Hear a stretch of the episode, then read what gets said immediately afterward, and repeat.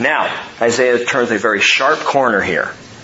And suddenly he begins to explain and describe what we could call practical wickedness. So here's the negative. Here's what you don't want to do if you want to walk righteously. Verse 9. All you beasts of the field, all you beasts in the forest, come to eat. John heard similar language, by the way, in Revelation 19, verse 17. When he wrote, I saw an angel standing in the sun, and he cried out with a loud voice, saying to all the birds which fly in mid-heaven, Come, assemble for the great supper of God, so that you may eat the flesh of kings, and the flesh of commanders, and the flesh of mighty men, and the flesh of horses, and of those who sit on them, and the flesh of all men, both freemen and slaves, and small and great. In this case, in Isaiah verse 9, of chapter 56, the beasts of the field, the beasts of the forest called to eat are the nations surrounding Israel. And they are invited to come eat as judgment on the leaders and the people of Judah. His watchmen are blind, verse 10. All of them know nothing. All of them are mute dogs, unable to bark, dreamers lying down who love to slumber. And the dogs are greedy. They are not satisfied. And they are shepherds who have no understanding. And they all have turned to their own way, each to one to his unjust gain, to the last one. Come, they say, let us get wine, let us drink heavily of strong drink, and tomorrow will be like today, only more so. now here's the application of all this for those of you who are really looking for some, you know, principles of practical wickedness. Which, by the way, I almost called it practical dullness because wickedness and dullness are the same thing. The more wicked you are, the more dull your senses are to the things of the Lord. Practical wickedness. He talks about blindness there in verse 10. He, he describes laziness, dreamers lying down who love to slumber. He describes greed, the dogs are greedy, they're not satisfied. He describes foolishness, shepherds with no understanding, turning to their own way rather than to his way, which is higher than our way. He talks about selfishness. Each one is turning to his unjust gain to the very last one. And self-indulgence. Come, let us get wine. And let us drink heavily of strong drink. But notice this. Don't miss the final and most acute accusation of wickedness in the whole list. And tomorrow will be like today, only more so. What is that? How is that a sign of wickedness? Gang, it is those who see prophecy as impractical. Because tomorrow is just going to be like today. Just more of the same. Where's the promise of His coming? Tomorrow is the same as today. Today is the same as yesterday. Nothing's really changed. And the Lord, the, the world is just rolling on. And Peter says in the last days, mockers will come with mocking, following after their own lusts, and saying, where is the promise of his coming? For since the fathers fell asleep, all continues just as it was from the beginning of creation. Practical wickedness, gang, requires little more than ignorance of Bible prophecy. Bible prophecy encourages practical righteousness. Ignore the prophecy and you start to become dull of mind. That assumption that tomorrow is no different than today. That's what happens without the clearer perspective of prophecy, that every day is just more of the same. Now, chapter 57 continues on. And he says this, says the righteous man perishes and no one takes it to heart. And devout men are taken away while no one understands. For the righteous man is taken away from evil. He enter, enters into peace. They rest on their beds, each one who walked in his upright way. Now there's an historical issue being addressed in these first two verses of chapter 57. The last king of Judah during the life of Isaiah was, we know, Manasseh, one of the most evil kings of all of Judah's history. Manasseh, we're told in 2 Kings chapter 21 verse 16, shed very much innocent blood until he had filled Jerusalem from one end to the other. And tradition holds that it was Manasseh who saw to the execution of Isaiah. Remember by having him sawn in half. Manasseh most likely did that. Jewish tradition believes that's what happened. But I read this, and I've, I've gone to this place before. In fact, we may have even talked about it together a few times, but Isaiah 57 verses 1 and 2 are the best response, I believe, in all of Scripture that answer this question. Why do we tragically lose righteous people early on? Why does someone who has dedicated his life to the Lord, someone who has given her life for serving Jesus, why do they die young? Why are they pulled out? Why the tragedy? How, how could God, why does God, a good loving God, let good people die? That's the world's question. And from a Christian perspective, you might ask, okay, why Dietrich Bonhoeffer? I know I've talked a lot about him lately. 39 years old when he died in prison. 39. How much could he have done as a great theologian if God had allowed his life to continue? Jim Elliot, a young man in his 20s when he was killed on the mission field. Rich Mullins, my favorite Christian artist, who I know had years of fantastic Christian music left in him to write. I'm sure he's writing for Jesus now. But he was taken out in a car accident, thrown from a Jeep on a freeway, running, throwing into oncoming traffic and was killed. And people ask, God, why do these righteous people die young? The righteous man is taken away from evil. He enters into peace. They rest in their beds. Each one who walked in his upright way. Gang, we need to learn this. We need to learn how to rest in peace. Wait a minute. Okay, so you're saying the greater my righteousness, the greater my chance of an early death. No, that's not what I'm saying. What I'm saying is we have a very skewed understanding this side of heaven. We see death as tragic. We see death as sorrowful. We see death as something to hold off as long as possible. And God says, wait a minute. When you come home on, on my terms. When I bring you home, guess what? It's the best thing possible. It's what I've got for you. And it doesn't mean we try to take ourselves out early. Well, I think I'm righteous enough. I'm going home. You know, no. We need to learn how to live in, this is the fourth principle for practical righteousness. We need to learn how to live in a comforting peace. A comforting peace. This is the peace of the righteous whether they're taken out of this world so they don't have to deal with sin and evil and hardship anymore, they're taken home to be with Jesus. A young man, a young woman who dies in faith. Gang, praise God, they will never have to deal with sin. They will never have to deal with the sorrow of this world. That's done. They're with Jesus. That's a good thing. Think of Josiah. Here's another example of one who died young. Great King Josiah, one of three kings who, who attained the gold standard of David. One of three only, where it was referred to him that he, boy, he was like his father David, who was a man after God's own heart. And about Josiah, 2 Kings 23, 25, it says, Before him there was no king like him, who turned to the Lord with all his heart, and with all his soul, and with all his might, according to all the law of Moses, nor did any king like him arise after him, Josiah was the best of the best. And yet he died of a stray arrow in battle at the age of 39. 39. But there was a prophecy that was spoken over, uh, uh, over Josiah when he was 26 years old. Second Chronicles 34, 28. The prophetess Huldah said this.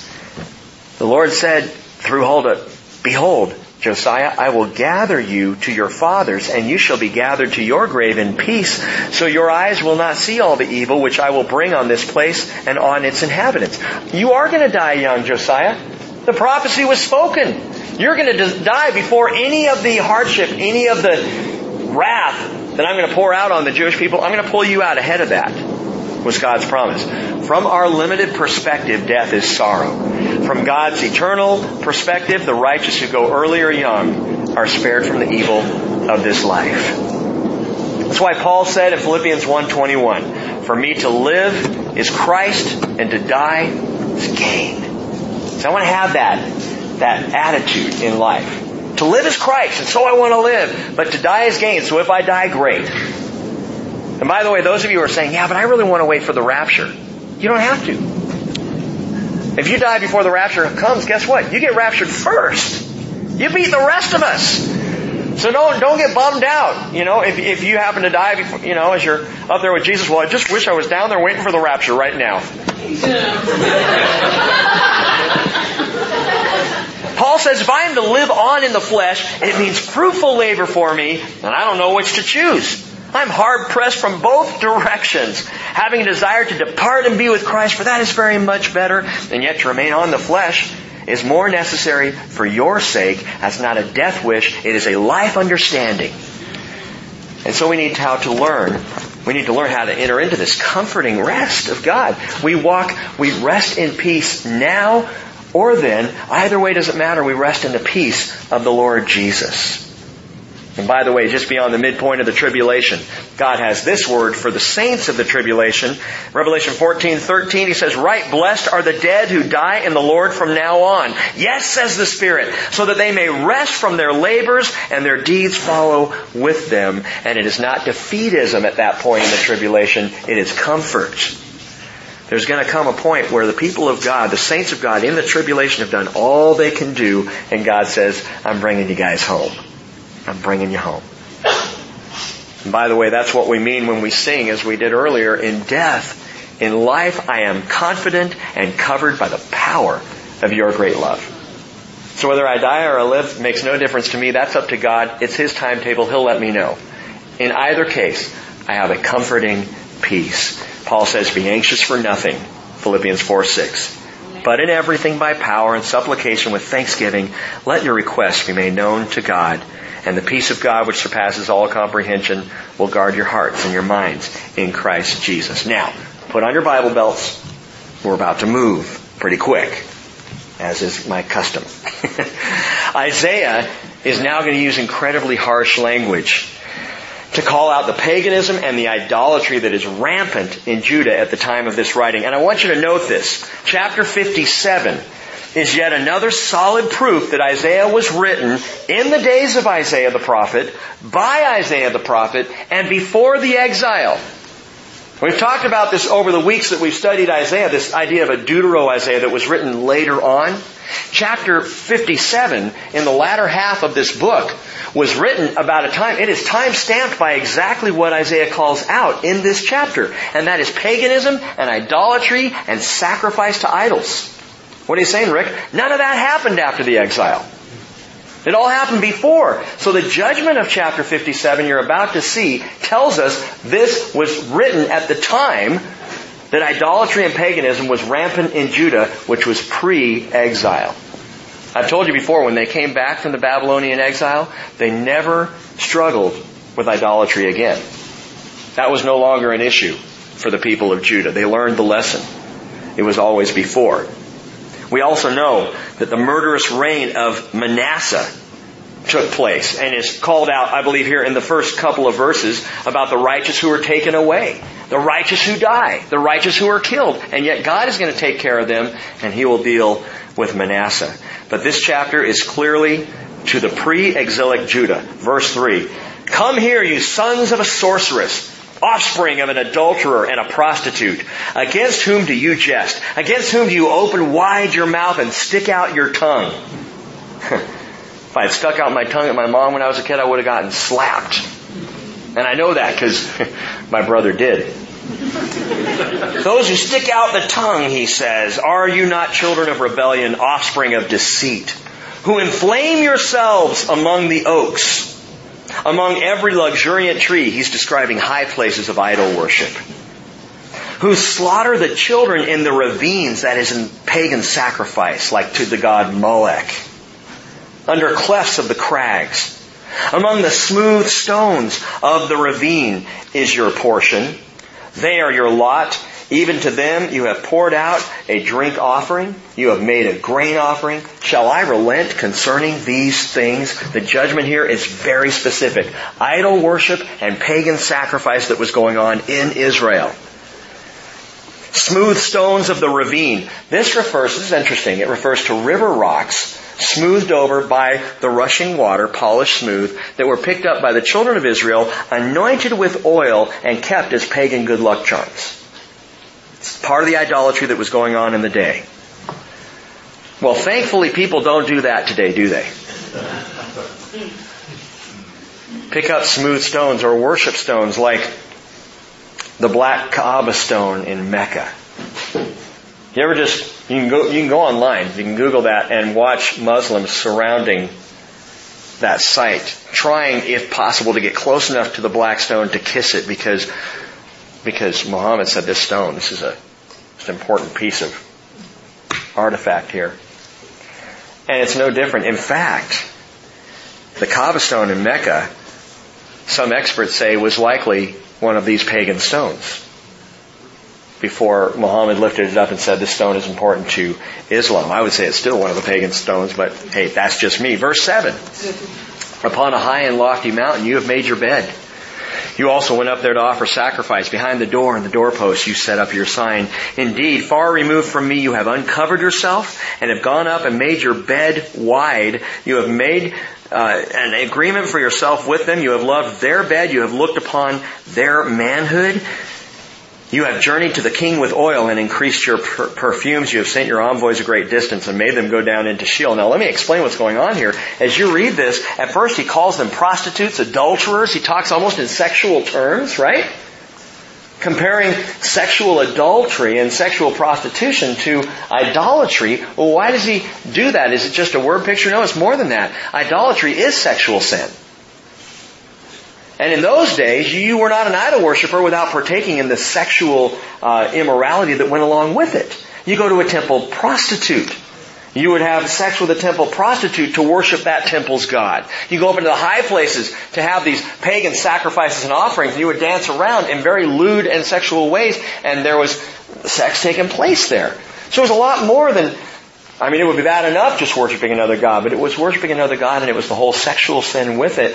And Paul comes around and says, don't you realize that when you commit sexual immorality, it's sin against your own body and that your body is the temple of the Holy Spirit? And I think, little side note here, but our culture, our Christian culture in America has completely missed that sexual immorality is idolatry. It's the same thing. And somehow the church has just become okay with it. And I'm not just talking about the ordination of homosexual pastors or, or, or okaying homosexual marriage. I'm talking about heterosexual immorality going on among Christians sitting in church, but it's okay. It's idolatry. It's idol worship. It's no different than what Israel was doing. And note, you may have thought this was a little weird. It says, verse 9, you've journeyed to the king with oil and increased your perfumes. What's that all about? You've sent your envoys a great distance and made them go down to Sheol. What's he saying in verse 9? Verse 9 is interesting because the word there for king in the Hebrew is melech. M-E-L-E-C-H. There are no vowels in the Hebrew. It would just be the M, the L, and the sound, the, the K or the CH sound, melech. Interesting because that same word, depending on the, the little jots that you put on the consonants, is, looks exactly the same as Molech. Molech, Molech. Isaiah is using a word play here that we wouldn't see otherwise when he says you have journeyed to the king. You have journeyed to Molech. With your oil and you've increased your perfumes, all about sensual things, and you sent your envoys a great distance and made them go down to Sheol. What's he saying? The envoys sent from Molech went one direction, to hell. You're killing yourselves here. And this indictment that is so strong against the idolatry going on in Israel could not have been made after the exile. So we know exactly when Isaiah was writing this and that it was in fact Isaiah who wrote all of the book of Isaiah. Verse 10, he says, you were tired out by the length of your road. Sin's exhausting. You know, lies are exhausting. Just to try and keep it going. And yet you did not say it is hopeless. You found renewed strength and therefore you did not faint. And here's the picture of sin and rebellion. And it's the opposite of restfulness in righteousness. The road of wickedness, it is exhausting, it will wear you out, it will wipe you out. The road of righteousness is peace and rest and strength in the Lord. And we don't seem to always understand that. People kept catching their second wind long enough to continue down the road of sin. Verse 11, of whom were you worried and fearful when you lied and did not remember me, nor give me a thought? Was I not silent even for a long time? So you do not fear me? And I will declare your righteousness and your deeds, but they will not profit you. And he's using the word righteousness there ironically. What you think is your righteousness or your supposed goodness. I'll declare it. I'll show you that with your deeds. We'll see what, what they're worth. And when you cry out, let your collection of idols deliver you. But the wind will carry all of them up and a breath will take them away. Verse 11 reveals a glaring error on the part of our culture today. Listen to verse 11 again. Of whom were you worried and fearful when you lied and did not remember me nor give me a thought? Was I not silent even for a long time? So you do not fear me? Listen. Viewing God's silence as indifference rather than as patience. That's the problem. Our culture views God's silence as God's indifference. He hasn't spoken to me, so he doesn't care what I do on a Friday night. He hasn't engaged with me or our culture, so it doesn't really matter what we do because he's indifferent. He really doesn't care. He's got more important things to worry about than whether or not I'm walking righteously over here. And our culture says his silence is indifference. And I say to you, and his word says, no, God's silence is his patience. When God doesn't answer your prayers, it's because he's patiently working on something. It's like my kids coming into the kitchen time after time after time from about, oh, 3.30 on until dinner. Mom, when's dinner? Mom, when's dinner? Mom, are you going to make dinner? She's making dinner. Get out of the kitchen. And we go to the Father, why aren't you answering my prayers? Lord, why aren't you saying, why are you so silent? He is working. Get out of the kitchen. Let God work. The Lord is not slow about His promise, Peter says. As some count slowness, He's patient toward you, not wishing for any to perish, but for all to come to repentance. But listen, listen, don't just apply Peter's verse there. Don't apply that just to prophetic future. Apply that to your, your right now. Apply it to now. The Lord is not slow about His promises. Some count slowness. His promise to you, His faithfulness to you, His work in your life, right now. What we need, here's another principle of practical righteousness. We need a contented patience. A contented patience. And what I mean by that is not that we need to be patient. We need to be content with His patience. We need to learn to simply be content knowing that God is at work.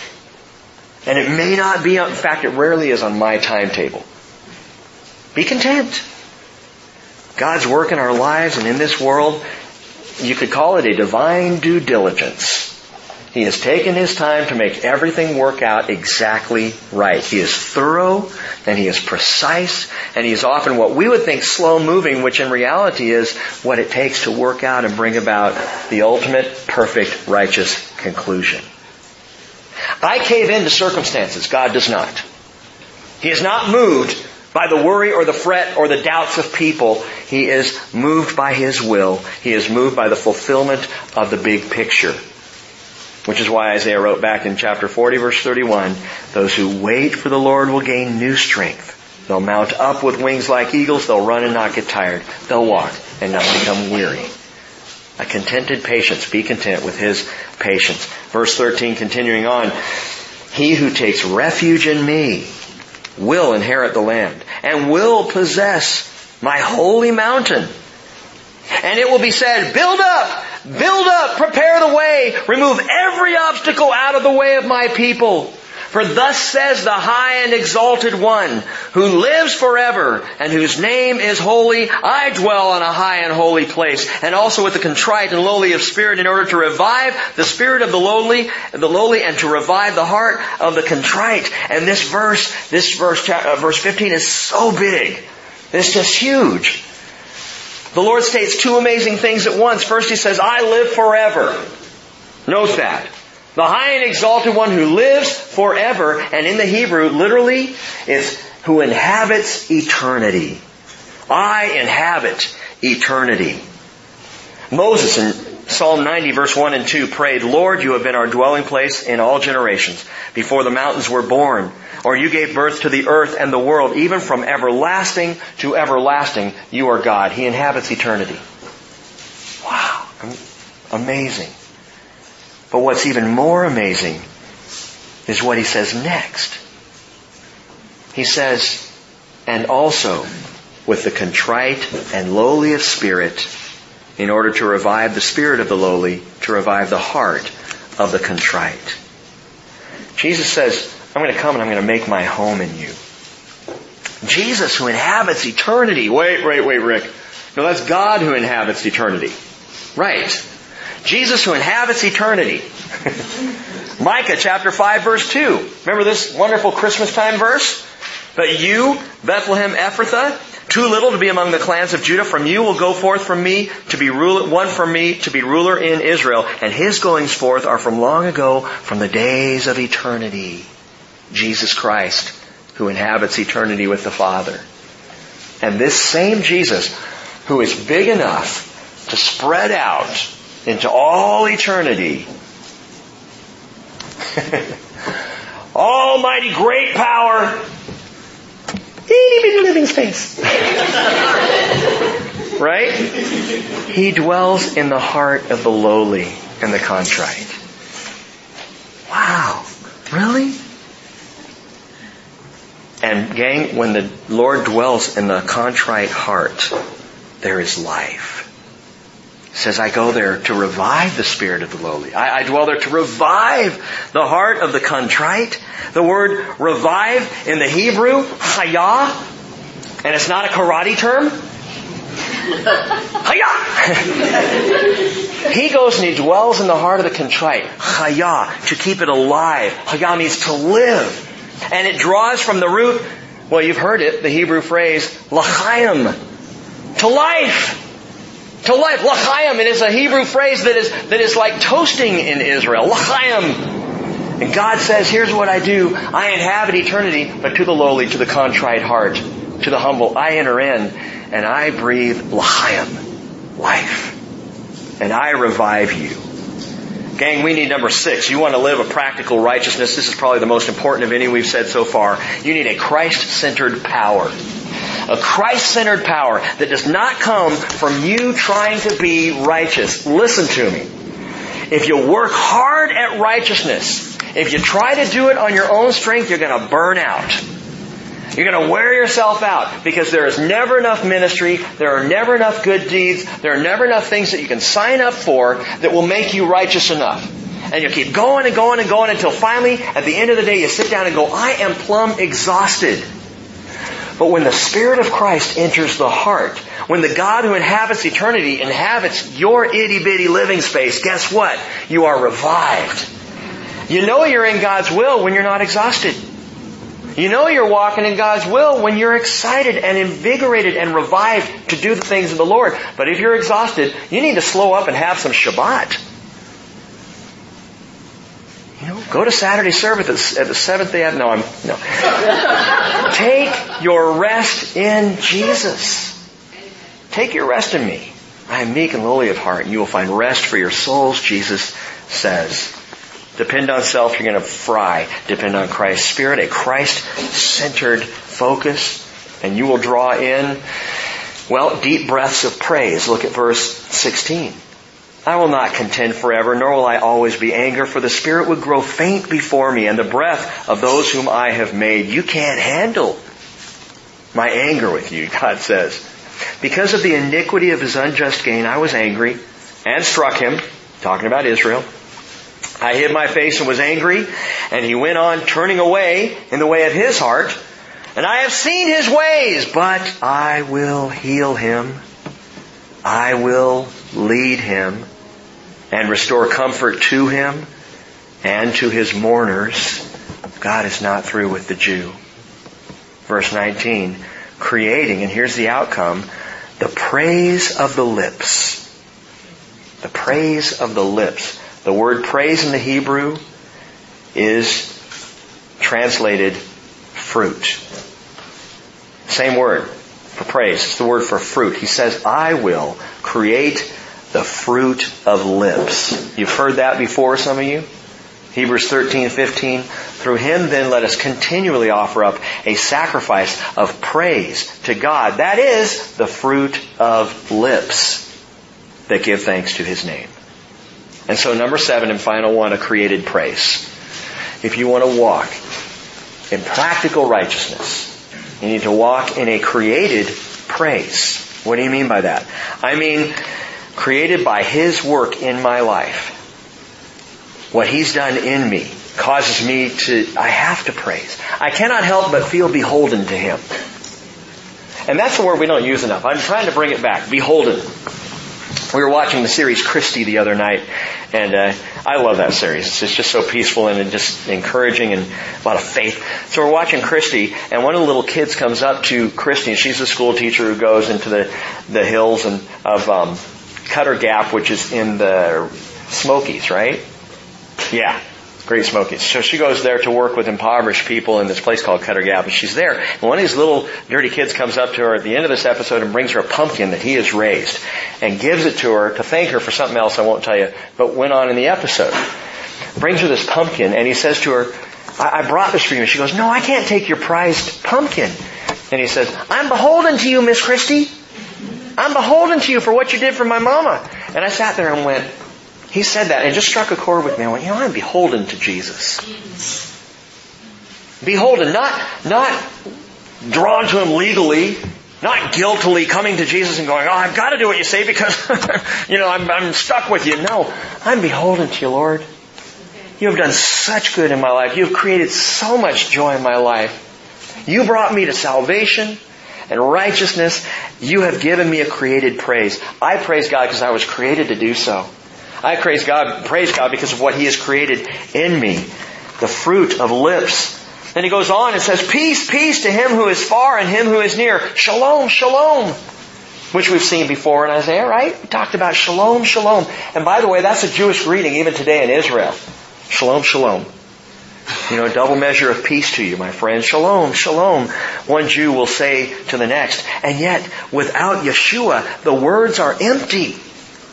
You can say peace to anyone you want. You can hold up the peace sign. And it means nothing without Jesus. Paul says in Ephesians 2.17, He came and preached peace to you who are far away, foreigners, eunuchs, Gentiles, and peace to those who are near. Israel. For through Him we both have our access in one Spirit to the Father. He came and He spoke peace. Shalom, shalom. It is only through Jesus verse 20, where he says, peace to him who is far, peace to him who is near, says the Lord, and I will heal him. But the wicked, by contrast, are like the tossing sea. It cannot be quiet. Its waters toss up refuse and mud. What a picture. That's, that is a great picture of wickedness there. The sea stirring around and all this muck and muddiness and refuse coming off the sea floor. And that's what wickedness does in a life. You're stirred up. You're constantly stirred up. And all the filth just keeps re-spinning, keeps coming up all over you. And now Isaiah ends the second part of the book of consolations. Three parts. This is the end of part two. Nine chapters each. Come to this end here. And he ends it with a similar but not exact warning that he ended the first part, part one with, verse 21. There is no peace says my God, for the wicked. And that's the conclusion. There is no peace for the wicked. At the end of the first section, Isaiah 48 verse 22, I remind you, he said, there is no peace for the wicked, says the Lord. Catch the difference. The end of the first section, there's no peace for the wicked, says the Lord, says Yahweh, the Jewish name for God. Now at the end of part two, he says, there is no peace, says my God, for the wicked. Ani Elohim, my God. The more generic name of God here is used. Why? Because now it is used to include the outsiders. He's not just talking to Israel, he's talking to all people saying there's no peace for the wicked. People of Israel who call on the Lord, there's no peace for the wicked. All the rest of you outsiders, there is no peace for the wicked. And he speaks to outsiders who be joined to the house of God. This is not a mean-spirited statement. He doesn't end in judgment. There's no peace for those wicked people. No, it's not. This is compassionate counsel. God is the Father looking upon us as sons and daughters and saying, look, if you go down this road, you will not find peace. So don't go down this road. The lamp shining in a dark place. The prophetic word more sure tells us as we stand in the valley between the summits, it tells us Jesus is coming. Jesus is coming. I want to end with this quote from Ironside who said, because prophetic truth is one thing that often makes men tremble, it should be driven home to their consciences. Prophecy ought to make people examine themselves before God, and the truth of the coming of the Lord for His church surely ought to make every Christian heart ask, and I ask you to ask this question yourselves tonight. Am I so living that I would be glad and ready to welcome the Lord Jesus at any moment? That's how you live with practical righteousness. And Jesus, we thank you for your word to us tonight. We pray that all these things, we would take them to heart.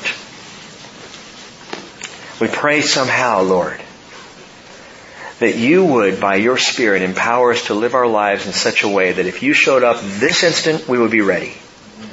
That if you show up tonight as we're about to hit the pillow, that we would be ready. That in the middle of the day tomorrow at work or at play or with family or friends, if you show up that we are ready because we are just walking in the light of the prophetic word of God. Not people who are stuck in the doldrums of the valley, but Father, people who are looking and we see the kingdom. And we see your coming, Lord Jesus. We see the mount before us. Teach us to do what pleases you and to walk in righteousness until you come. In Jesus we pray. Amen. And now I just want to ask you, I'm not trying to keep anybody here. It's not law. You don't have to do this. But I want to ask, invite all of you, uh, let's just group up. Two or three minutes. If you want to go longer, wonderful. Get with two or three other people and pray together and pray about the very things that we've talked about tonight. That God would seed His righteousness in us as His people. And when you're done, you can head on out and have a great rest of your evening.